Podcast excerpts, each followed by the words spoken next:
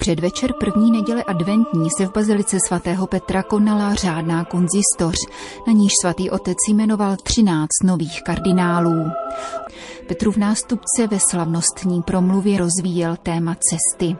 La strada l'ambiente in cui si involge la scena descritta dall'evangelista Marco. Cesta, Scéna popsaná evangelistou Markem se odehrává na cestě. I církev se vždycky ubírá po cestě. Cestě života, cestě dějin, které jsou dějinami spásy v míře, v níž se uskutečňují spolu s Kristem a jsou zaměřeny k jeho velikonočnímu mystériu. Jeruzalém je stále před námi. Kříž a zmrtvých vstání jsou součástí našich dějin, jsou naším dneškem, ale vždycky také cílem naší cesty. Toto slovo Evangelia často provází konzistoře, na nich jsou jmenováni noví kardinálové. Nejde o pouhou kulisu, nýbrž indikaci směru pro nás, kteří jsme dnes na cestě spolu s Ježíšem, jenž vždycky postupuje před námi. On je silou a smyslem našeho života a našeho služebného poslání.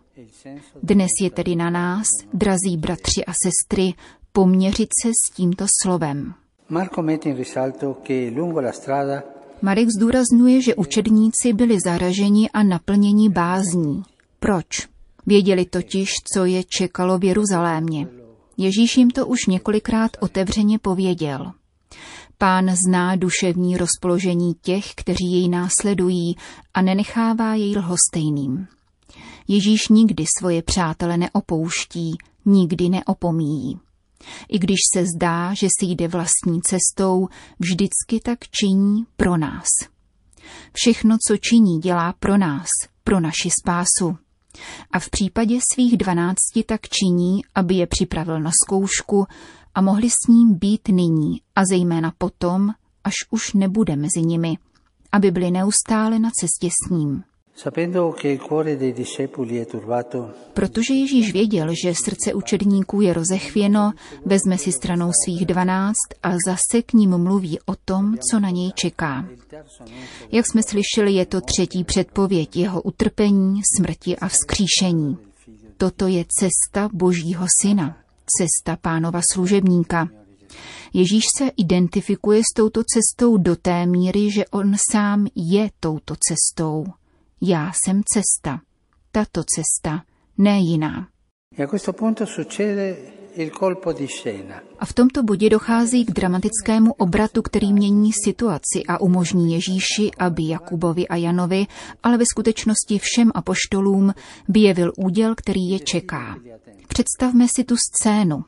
Ježíš poté, co znovu vysvětlil, co se má stát v Jeruzalémě, hledí do tváří svých dvanácti, dívá se jim zpříma do očí, jako by říkal, je to jasné.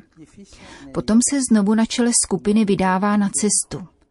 Dva se ze skupiny oddělí, Jakub a Jan, a přistoupí k Ježíši, aby vyslovili svoje přání. Dej, ať v tvé slávě zasedneme jeden po tvé pravici a druhý po tvé levici toto je jiná cesta. Není to Ježíšova cesta, nýbrž jiná cesta.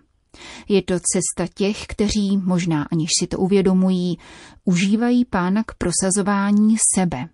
Těch, kteří, jak praví svatý Pavel, sledují svoje zájmy, nikoli ty Kristovi. Svatý Augustín má v této souvislosti krásnou promluvu o pastýřích, jejíž přečtení nám v breviáři vždycky přináší užitek.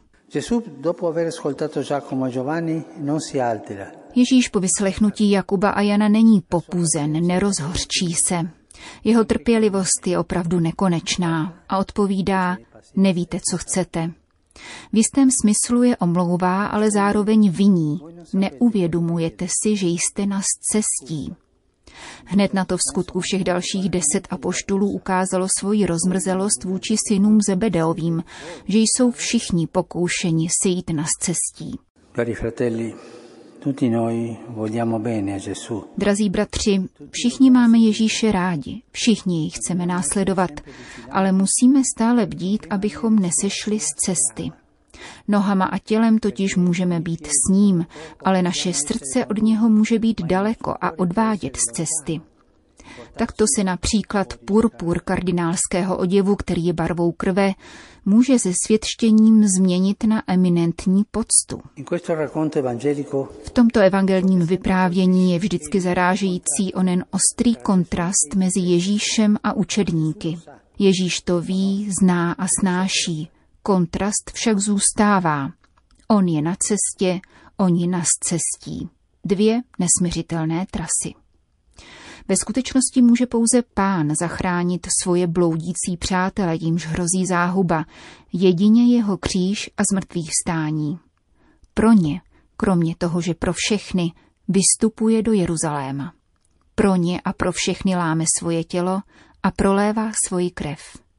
Pro ně a pro všechny vstává z mrtvých a se sláním ducha jim odpouští a proměňuje je. A nakonec je uvádí na svoji cestu. E Svatý Marek, jakož i Matouš a Lukáš, zařadil toto vyprávění do svého evangelia, protože je to slovo, které zachraňuje a církev ho potřebuje v každé době.